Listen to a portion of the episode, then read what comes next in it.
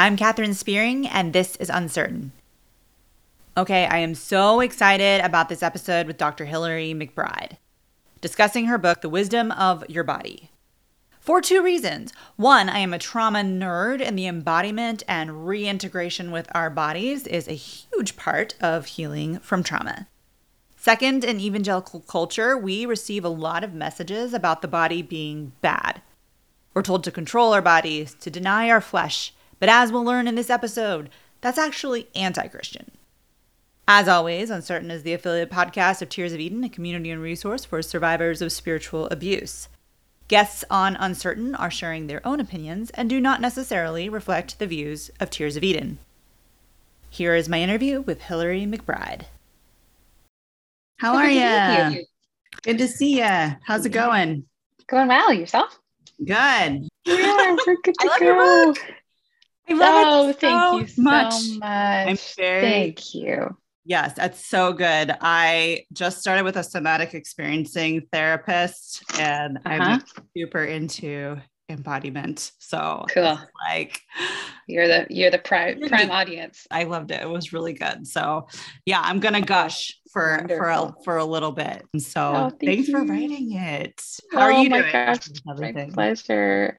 Yeah, I mean, I'm I'm doing well. It's been a busy season. I just had a kid. I just had a baby, and Yeah. becoming a parent and launching a book at the same time is Oh, a lot. Don't A don't lot. recommend doing it all at once. I'm sure you Uh, have a yeah, lot of- but otherwise, I'm feeling great. yeah. Uh-huh. Wow. Yeah. Exactly. I saw it like on your Instagram when you like announced that you were pregnant. I was like, wait, when did that happen? there was like a lot of stuff, and then suddenly you were pregnant. I know. I know. It's true. like It's true. months along. Congratulations, Thank you so much. Thank you. I baby and- that. baby and book. two different kinds of Yeah. creative endeavors in the world. Yeah. So I really loved how you just set it up with laying the foundation of why we're so disembodied and just like all the different cultural ramifications that have led to that. That was really helpful. And then Mm. just kind of wrapping wrapping the book up with that too of like Mm. how do we find our way back to ourselves that was really awesome i i am newly acquainted with my body just like through yoga Mm. and then doing trauma work and now somatic Mhm. experiencing so i just i loved it and i'll probably read it again and then the i also Yeah. yeah and then i also loved how it was just like an embodied book itself with all of the Mm. exercises at the end and the questions and just how to ask those questions because I just think we need Wow. that so much. Oh, thank you. That's so meaningful for me. I mean, I, w- I would hope that it would land that way for people. I think that's what every author wants to hear, right? that it brings the reader into the place that they want them to go. And Mhm. yeah, I'm so I'm just really touched. Thank you for sharing that. Thank you for reading it and sharing Yeah. it and having me on to, to chat. Yes, excited. So the title of the book is called Wisdom of Your Body. And I would love to hear you just describe that wisdom and what do our bodies have to offer us. Yes. Okay. Well, I'm going to try to succinctly capture the thesis of the book. And of course, there's so much to say here. So I wrote a whole book. This is it. a tip of the iceberg Uh-huh. episode. So people Okay. who are listening, I'm not covering everything in the book Right. in this episode. So Yeah. just read the book. So Uh-huh, but yeah, right. as So much think, as like, you can. Most of us, we have experiences in our life that take us out of being in our bodies. And we leave our bodies because we're told we should, because it's too overwhelming to be there, because we're scared of it, because for whatever reason, we learn that our bodies are, are bad, that we need to get away from them. And and as a result, like our bodies start talking to us about that. Our bodies will say, this isn't working. You know, the way that you're living your life isn't working. And yet, the irony is that because we've kind of learned to see ourselves as separate from our body, we see those messages that our body is giving us as being proof that our body is bad. So it kind of feeds back into this story that the body needs to be controlled. It's it's bad. It's getting in the way of us living the good life.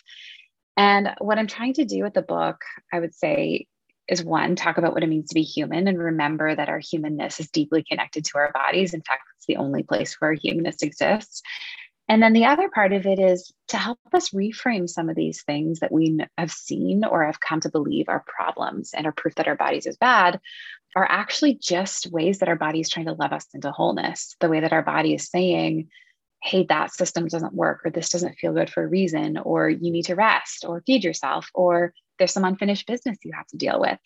And instead of seeing those things as problems, we can see them as our body's wisdom. And in that way, even be more compassionate with ourselves, more loving, more present, and start to heal our social fabric and change the way that we understand bodies in general.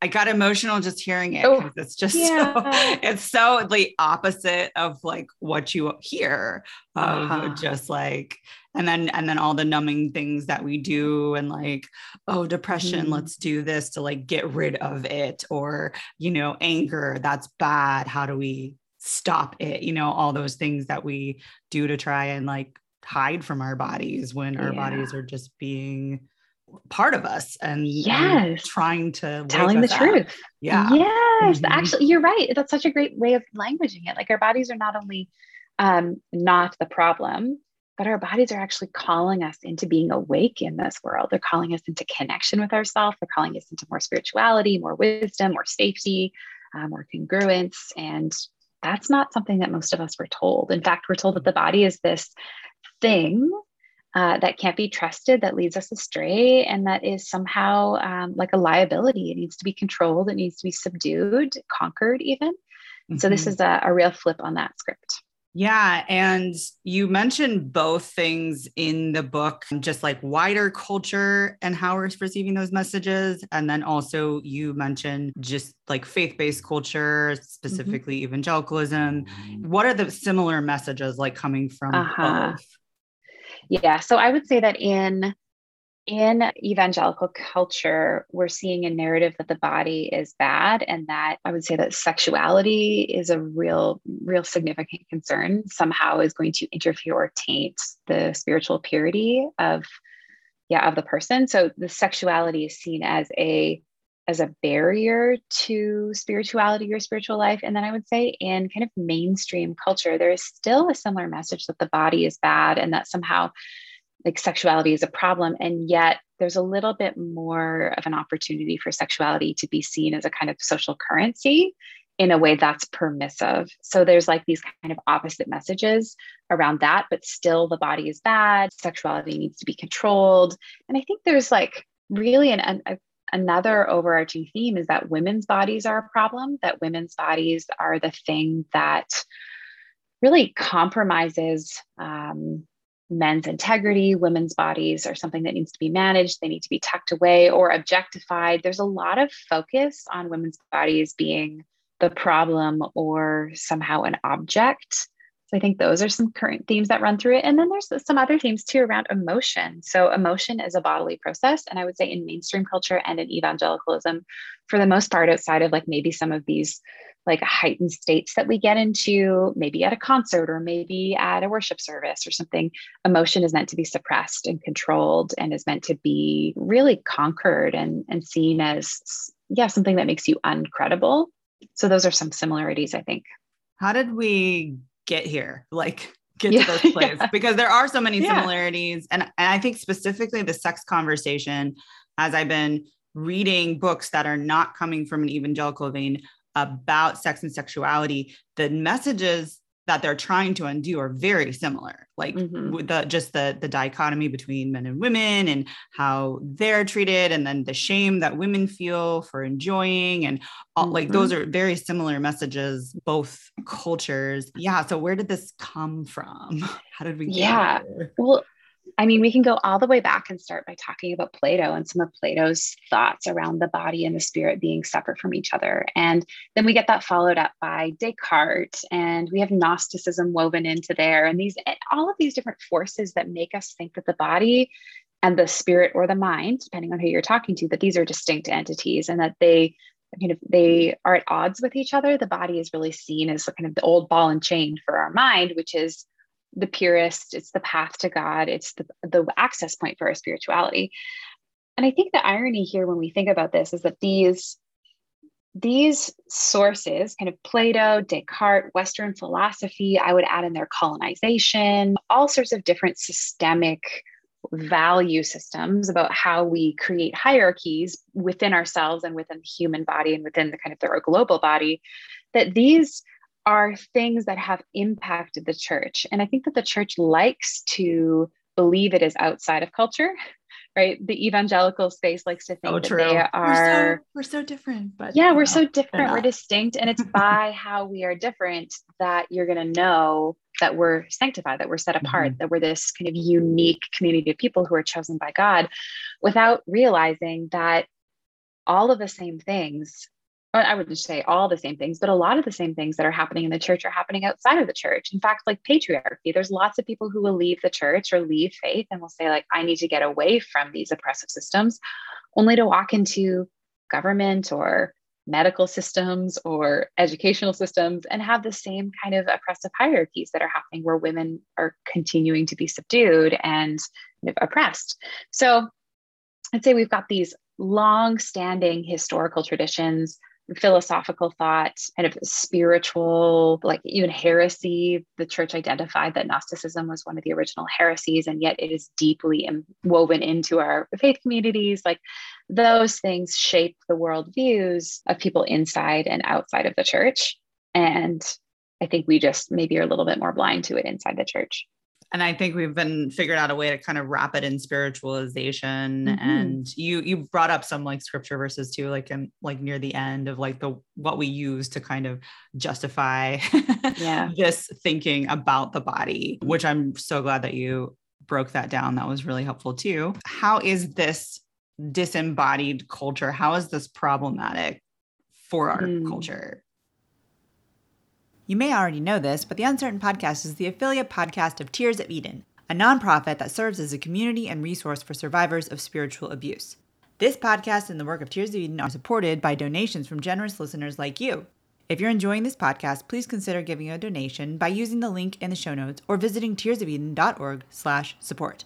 You can also support the podcast by rating and leaving a review and sharing on social media. If you're not already following us, please follow us on Facebook at Tears of Eden and Instagram at Uncertain Podcast. Thanks so much for listening. And now back to the show. How is this disembodied culture? How is this problematic for our mm. culture? Yeah, I think that there are a, a, bunch of different ways it's problematic. So we'll take a few a few pieces right off the top. One, it fragments us from ourselves. We live a kind of half life, or we live in in a way that is at odds with ourself. So I make the case in the book too that there's a there's a connection between this and psychopathology or suffering or mental health issues that when we are not tuned into what's going on to our body we can't heal our trauma. We can't thrive. We can't be connected to who we really are. But this the stretch i want to make too is that i think that our bodies and the way that we understand bodies culturally are an important part of undoing systemic oppression. So most of the forms of systemic oppression that we encounter have to do with isms, you know, related to the body, which body is valuable, which body is considered a problem, which body needs to disappear, which body is valued. And so what happens when we when we change our relationship to our body is that ideally what happens is we start to change our relationship to all bodies and we have more resources, more resilience, more wholeness, and we're better able to start creating communities that reflect the things that really matter, including everyone being able to inhabit their body safely. So I'd say those are two things like wholeness as individuals and then wholeness as communities. You brought up the the man box which mm-hmm. was like super fascinating. And last night I was at a friend's house and she's a therapist and I was with her and her husband and I was just like, have you guys heard of the man box? like, You're telling like, everybody no. it's all the rage. It's um, such an interesting briefs of research. Yeah. Yeah. And uh-huh. then that like that when there's that man box, which is all of those things, and I'll have you break it down because you'll do it better than me, but have all of those things. And then men tend to be in power. And so uh-huh like what is the definition of a man is a disembodied human and then right. they're like on top so then they're uh-huh. dictating basically that we yes. should all be this way yes. so we're having to yeah basically fight from the bottom up uh-huh. to change it right. but yeah i would love to hear you talk a little bit about the man box and how that's Sure. impacted this. Yeah. So the man box is a it's an empirical study which looked at gender role so- socialization around men and kind of restrictive narratives of masculinity as it relates to emotional expression. So what is a way that a man is allowed to show up societally and what are some of the things that are he feels are expected of him based on his culture in order to define being a good or an ideal man. And we see that there are seven pillars of the man box that keep men trapped in this restrictive ideal that actually ends up hurting them and the people around them. So we see self sufficiency, right? I've got to do it alone. Acting tough. I'm going to be strong. I'm in charge. I'm not going to show any weakness. The expectation of attractiveness. So I need to look good. Rigid masculine gender roles. So these are black and white binaries. It's very clear about when I'm being masculine or a man versus when I'm, you know, as the as the rhetoric goes, weak or like a girl or you know effeminate. Heterosexuality and homophobia are part of the man box. So again, this feeds into these rigid masculine gender roles. If we're not masculine, then we are kind of as this again the trope goes gay like a woman there is this kind of you must appear hyper masculine there's a hypersexuality and sexual prowess so the expectation that somebody is the sexual conqueror, that they are in charge. And then lastly, ag- aggression and control. So being powerful and aggressive as a way of having authority in a situation. And what we see is that people who are inside the man box, although they are more aligned with the masculine ideal, are actually more prone to have depression, suicidality, more likely to perpetrate acts of violence against other people, more likely to feel profoundly lonely. Yeah, more likely to feel isolated and be unable to talk about the things that are going on for them. So, the contrast to this is that there are men who find themselves outside of the man box and then often create some challenges for them socially because they feel like you know they're not aligning with what culture expects and will sometimes get teased for that or bullied or harassed. But ironically they are more intact emotionally they are more healthy psychologically they have better relationships have more satisfaction in their lives and are more protected against mental health vulnerabilities. So it seems that being in the man box is a way that men learn to create belongingness but it actually interferes with their ability to be deeply known and seen and belong in an authentic and vulnerable way. Wow. Yeah. So it's having the exact opposite yes, desire exactly. of what it what it's created for and what Yeah. it's meant to be. Yeah. Sorry. t- So curious. Like, how did they get Uh-huh. men to respond to this this study? You well, researchers are very persuasive. They have ways of making making people interested, right? there was like I think there was about over 3,500 men who participated. Was it the UK, North America, and Mexico?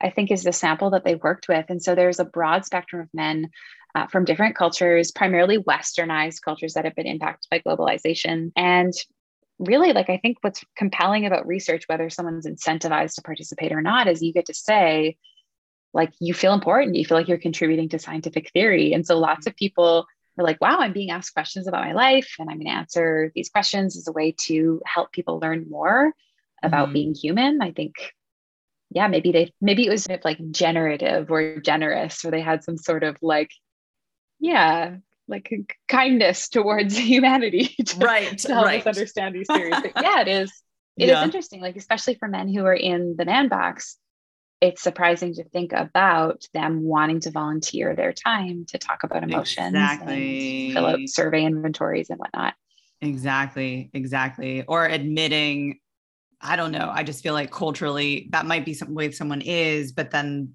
culturally they're not going to admit that that's the way that they are Mhm. on a, a lot of times. And so, like, getting people to like, anyway, that was fascinating.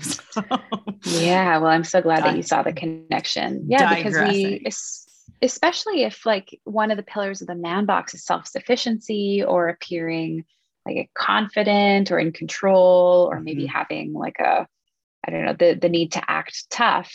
You think Mhm. that they might not necessarily be likely to disclose that they're struggling with depression or suicidality. And yet, what we know is that underneath all of the stories that we learn about rigid gender roles, the humanness that we were born with doesn't go away just because that's the only way that we're allowed to show up socially. All of the Mhm. feelings that people feel like they can't show don't disappear just because they have a really kind of strict masculine mask on. Right. They have that sadness is still there, just desperately waiting to come out, maybe hoping for a researcher to ask a question. Mm-hmm. And let's move into just trauma.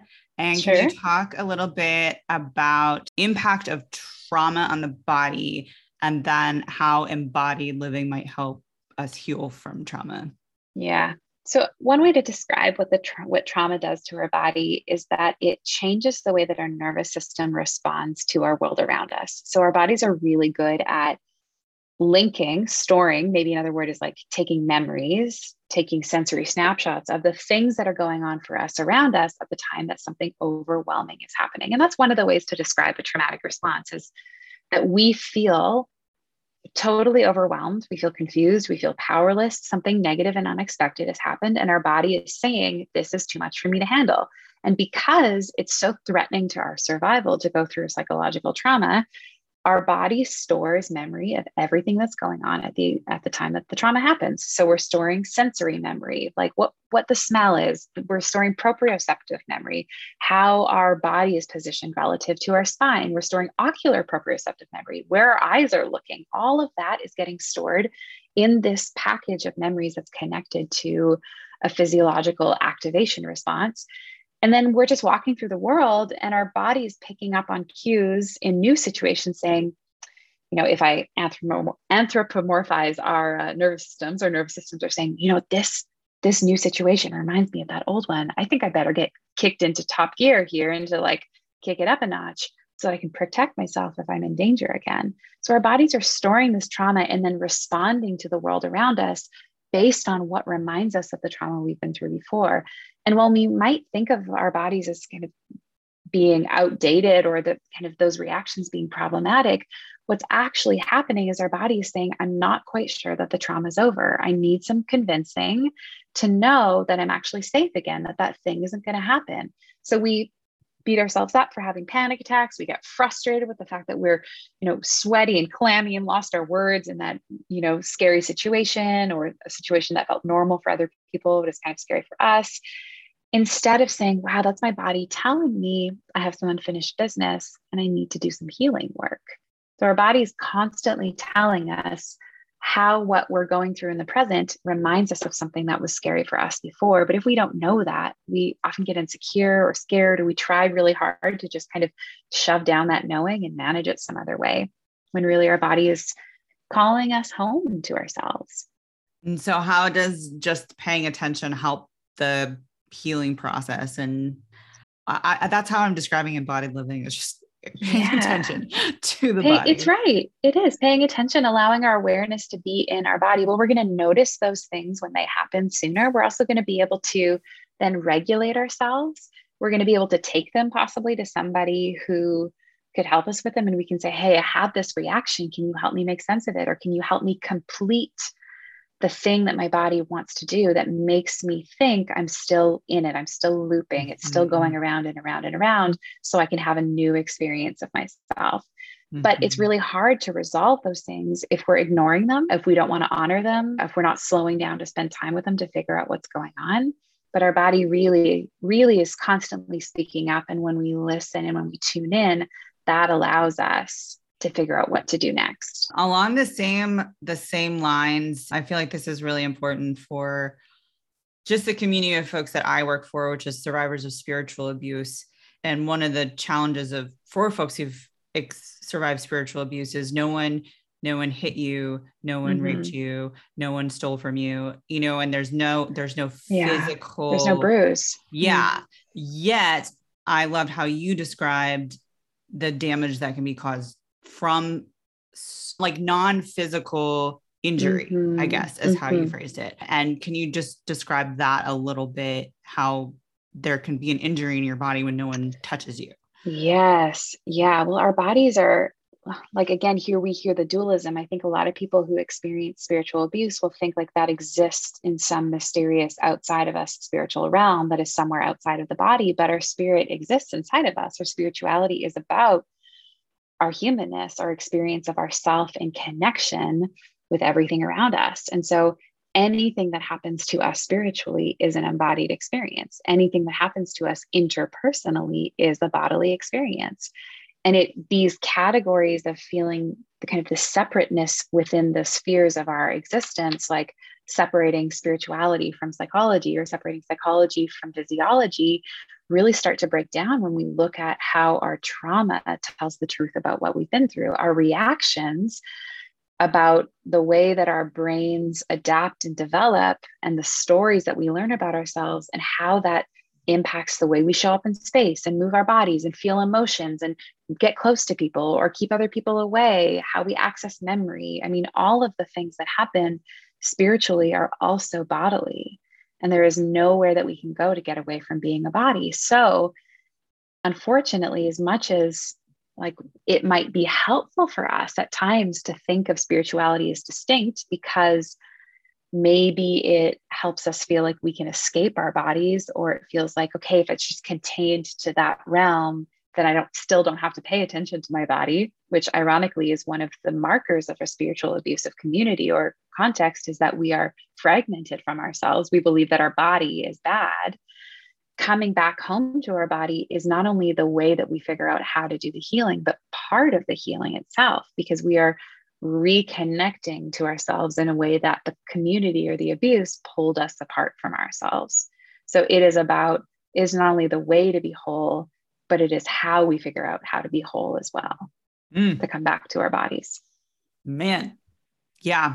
And then, and then how, you know, yes, like separating from a spiritual community or any of those things that are triggering that trauma or reminding mm-hmm. the trauma there's there's a season for that and a need for that too but just the separation isn't necessarily going to instigate the healing there needs to right. be more yes attunement and and paying yeah. attention yeah, with well that said. trauma all right how might someone who doesn't have the privilege of being able bodied interact with embodiment when they mm-hmm. might feel like their bodies betrayed them or they view, view their body as broken. And that's kind of building yeah. on the trauma thing too, because you have those uh-huh. responses and you're like, what's wrong with me? like, what is yeah. happening? Um, yeah, exactly. So, so we have two ways of looking at disability. One is the social model, and one is the medical model. And the medical model suggests that disability means that there's something wrong with the, the person, that their, their body is somehow broken or defective or atypical in a way that you know needs to be managed. And what that does is it tends to reinforce the kind of pathology of disability, which is inherently ableist. I mean, what I want to propose, and this is not my thinking, these are just kind of categories that I'm presenting in the book, but that the social model operates as an antidote to that, which is to say that there's actually nothing wrong with a body that is differently abled or disabled. There is something wrong with the society that doesn't make room for that body. So if a person, let's just say, uses a mobility aid and is having a hard time getting up a step because they can't, is there something wrong with the person's body or is there something wrong with the society that didn't think about having more ways to get into a building besides having steps? Like maybe there's nothing right, and I'm saying this kind of tongue in cheek, maybe there's nothing wrong with anybody's body. Maybe we need to have a, a society that has a wider view of what kind of bodies need to access space and how to access space and change the way that we create architecture and infrastructure and systems around that. I know that within the disability community that it is and this is a community that i identify as being a part of although i don't use any mobility aids or things that are like kind of obviously trigger awareness of disability it is this is a community that sometimes has the hardest time being embodied because there's so much social pressure to think of the body as being bad or there's like things that are lost uh, because of the body on the other side is sometimes the most embodied community. This is a community who is constantly sensing into what is going on in the body, constantly aware of it, um, hyper aware of bodies because they have to be, because we have to be. And so I would say that it's kind of like a like it's again we have to check our ableist thinking to assume that it dis like embodiment is only for the privileged. In fact it's often the people who have the most privilege who are able to leave their bodies because they don't have to think about bodies at all. You don't even like i can because of my level of ability i can just walk into any building that i want to. I can be a floating head and not have to think about how to access space and how i'm going to get there. Uh, so it's important for us to remember that embodiment is not only for those who are able. In fact, people who have like higher degrees of ability or don't identify as being a part of the disability community are often the most disembodied because they don't have to pay attention to their body at all. That's beautiful. Yeah. And that idea that someone who identifies as disabled might be more embodied just because there's constant reminders of their body. They can't exactly they can't yeah forget about their body. Yeah, that's really cool. So we kind of touched on this a little bit, but could you like kind of dive in a maybe a little deeper on how specific faith communities contribute to this disembodied mm-hmm. living yeah. and how it might show show up specifically in a faith community yeah well i think it, to be really concrete most of us are told that our bodies are a problem that they are the enemy of the spirit we actually have depending on your faith community and the tradition or the text that you use we actually are told in like without any minced words, the body is the enemy of the spirit. Like the flesh needs to be conquered. The flesh is, I mean, I'm using my language now, but the flesh is a problem. It gets in the way, it compromises our spiritual integrity. And so we're actually told right from the beginning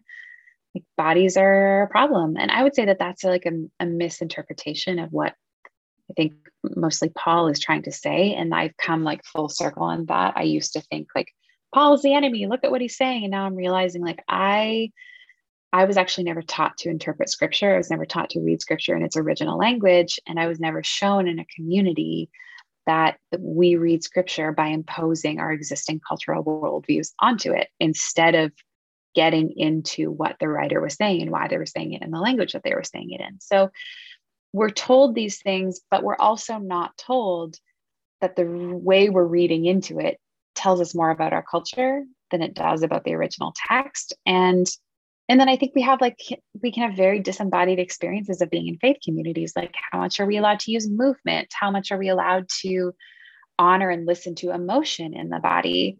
Like i remember hearing from someone a, a friend of mine who goes to a black church was saying like sometimes evangelical white communities are considered the frozen because they're so immobile in their body. Meanwhile, there are other communities that dance and play and sing. And then there are some, of course, some charismatic communities where you're allowed to, you know, run around and swing flags and kind of dance is considered a really beautiful spiritual expression. So I don't want to say that it's one way across the board, but kind of we forget that our faith traditions are shaped or the, the, the things that we hear in our faith communities are often a reflection of what's happening culturally and that there is kind of like a, a pervasive disembodiment in the culture.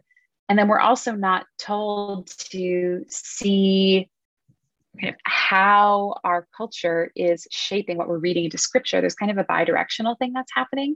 And so we're getting messages from both sides cultural as we're doing the hermeneutics on scripture which are shaping culture back and forth back and forth to give us this kind of fragmentation from ourselves. And it's real man yeah, it is, it is real. Right? And I, I, think it's a it's a it's very subversive to begin starting to pay attention to your body and honor yeah. your emotions and and yeah. not just operate from that cerebral theological heady place. How is this? I really loved the the part about just like sexuality and sensuality. And you had a quote in there by Audre Lorde that I'll probably mm-hmm. put in the mm-hmm. show, show notes about just like defining sexuality either sexuality or sensuality. And so that specifically, but then also just like purity culture and how that is contributed to this and just how sex yeah i would love to hear you just talk about how sexuality and sensuality are part of our body too. yes that's right oh my goodness yeah sexuality and sensuality belong to us and i think one of the problems in so many faith communities is that especially the ones that i encountered is that sexuality was portrayed as something that belongs to somebody else or is only in its expression with another person, kind of like genital to genital contact. And of course, that often went along with the story about there being one right way to do that kind of genital, the genital contact. It always needed to be kind of heterosexual. So the the idea of sexuality and sensuality belonging to us and being about us and for us and through us really reminds us that it is housed in here. There are ways to exp- I'm pointing to my body. There are ways that we can express it with other people, but it exists here. And what I want to say about sexuality and sensuality too is that it's it's a force that moves us into fullness, that there might be some sexual activity that goes along with it, but it is something that is animating in us constantly. It is kind of creative, it comes with desire, it comes with the longing for fulfillment and some sort of completion, and that this is something that can be shared or expressed, but is in us, even when there's nobody else around, even when our genitals have nothing to do with it, that we can feel a sense of our sensuality. When we are connecting to something where we feel that like, like a fundamental yes, a fundamental like existential leaning in, like we think of turn ons so much in terms of their sexual context, but I'm sure that everyone listening to the podcast has also felt a turn on in a different way, in an intellectual way, in a different kind of sensory where we're like, oh, we're going to have that dinner, or like, ooh, that song was so good, that that beat, like just something where we just want to, oh, like kind of get into our senses and into our bodies as an expression of the goodness of being a body and a goodness of being alive. And I think sensuality, primarily sexuality, these are the forces that cause us to want to expand in our bodies, to make even more of ourselves, to make even more creativity, to make even more connection, and that they can be at times erotic and at times very, in some ways, invisible to other people. Just us living into the way that our body wants to say yes to being human and being alive being human and being alive. Mm-hmm. You kind of do feel like that, just like fully alive and uh-huh. moments. I know that I like like way before I ever experienced an orgasm for the first time, I had these moments with art that were just like like seriously like climactic pleasure just like yeah. everything in my body right. was just like and I remember thinking one time, I was like, I wonder if this is what an orgasm feels like. Cause it was just like so, like every part of my body it was like so alive. All of the uh-huh. senses were uh-huh. engaged. And it was just, it was awesome. And then to like, like that is like that is the sensuality part and it doesn't didn't mm-hmm. necessarily have to have anything to do with sex in that particular time and and how that is just yeah like just like that word even sensuality kind of like makes us scared or like, ooh, mm-hmm. like what does that mm-hmm. mean? Like it's dangerous. We need to protect it. We don't want, you know, often when I'm talking about sexuality in this way, like it is this, it's a force that exists within us, calling us and calling life into more fulfillment, fulfillment and expression. It's normal for some people to say, well, yeah, well, what about this? Or or what's the limitation on that? Like we really want to Ooh. enclose it because yeah. it feels scary. Like we have somehow learned that sexuality is a dangerous thing. And I think that people have weaponized it at times. Mm-hmm. And I also think we've learned to be afraid of it and we've learned to narrow the definition of what it is to this tiny little box that we can very neatly put mm-hmm. our fingers around and control. Mm-hmm. Then, really, what's happening is life is saying, I want to expand. I want there to mm-hmm. be more of, of all the things that feel good in this world. Mm-hmm and then and then I, yeah and it also just kind of breaks it down into this like that like this is this is bad so like don't mm-hmm. do that but then this is okay so just you know have fun but then you're like separating yeah you're just like separating those two things yeah and, and you're not necessarily accessing your full self so i guess just kind of like wrapping up the conversation a little bit uh-huh. how do we uh-huh. find our way back to ourselves yeah, you did such a good job describing it earlier by saying we need to pay attention. We need to drop our awareness out of our thought life, out of what we think other people think about our bodies, kind of all the things that we supposed we're supposed to be preoccupied with, into noticing sensation and paying attention. And especially when we notice that there is something hard, like going towards it instead of running away from it, asking ourselves, asking our bodies, what are you trying to say? What do you want me to know? What are you trying to show me? Uh, and really slowing down to start spending more time sensing and experiencing ourselves as bodies And it might seem like really abstract when I'm talking about that, but it could mean something as simple as like noticing when we're tired or when we feel sadness instead of thinking about the sad story, noticing what sadness feels like in our body. Or when something feels good, like there's a, a beat on in the car, when you know the radio, and we're stopped at a red light, like moving our shoulders a little bit, wanting, you know, seeing what our body wants to do and allowing our body to to have some more freedom and expression. Yeah, it might be a little terrifying too if it's mm-hmm. not something that we're used to. Oh, um, oh yeah, and the terror very, very scary. You're right. It's confusing for lots of people because they think the terror is proof that their bodies are bad, as opposed to the terror being a story we learned that makes mm-hmm. us be at odds with ourselves. Like the mm-hmm. terror is not because our bodies are dangerous. The terror is proof that we live in a body phobic culture. Mm. And it, I mean, the paradox here is like image obsessed, but body phobic. And those are different Whoa, things. So true. Uh-huh. So, so true. Like, yeah, absolutely. What are you hoping people will get out of the book? I think I want people to know that their bodies are good and that all bodies are good and that it's time for us to do some cultural work, do some individual work to come home to ourselves and really start to stitch together all of these ways that we've been fragmented from ourselves. What would happen if we lived, if everyone was living in a more embodied way? Well, I just think it's healthier. And I don't mean healthier in a reductive kind of physiological way. I mean, like, I think that that's what's meant to happen. We we become more of ourselves. I think the the communities that we exist in become more just. I think we have more empathy. I think our mental health is better. I think maybe some structural things change like maybe we aren't working as compulsively maybe we start walking mm-hmm. more instead of you know sitting in our cars all day maybe it changes the way you know how how close we are to our places of work so that we can access on a bike or with mm-hmm. a little mm-hmm. bit um, of a faster commute maybe we slow down and we play with our kids more. Maybe we climb the tree instead of going on our phones. Maybe we mm-hmm. uh, stop eating when we're full and maybe we eat when we're hungry and we stop dieting if we're chronically hungry. Like maybe there's just so many things that return us back to our, I would say, the way that we're meant to be.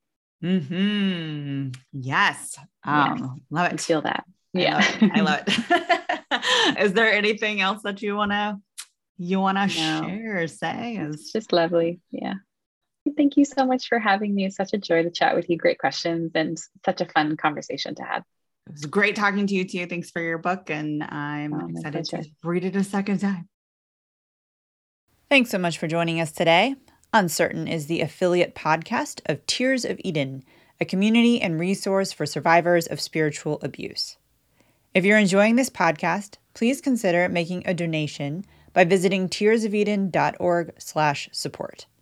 All donations are tax deductible. Intro music featured in this episode is from the band Green Ashes.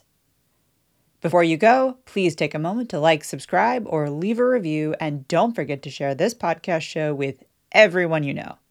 I'm Katherine Spearing, and I'll see you next time.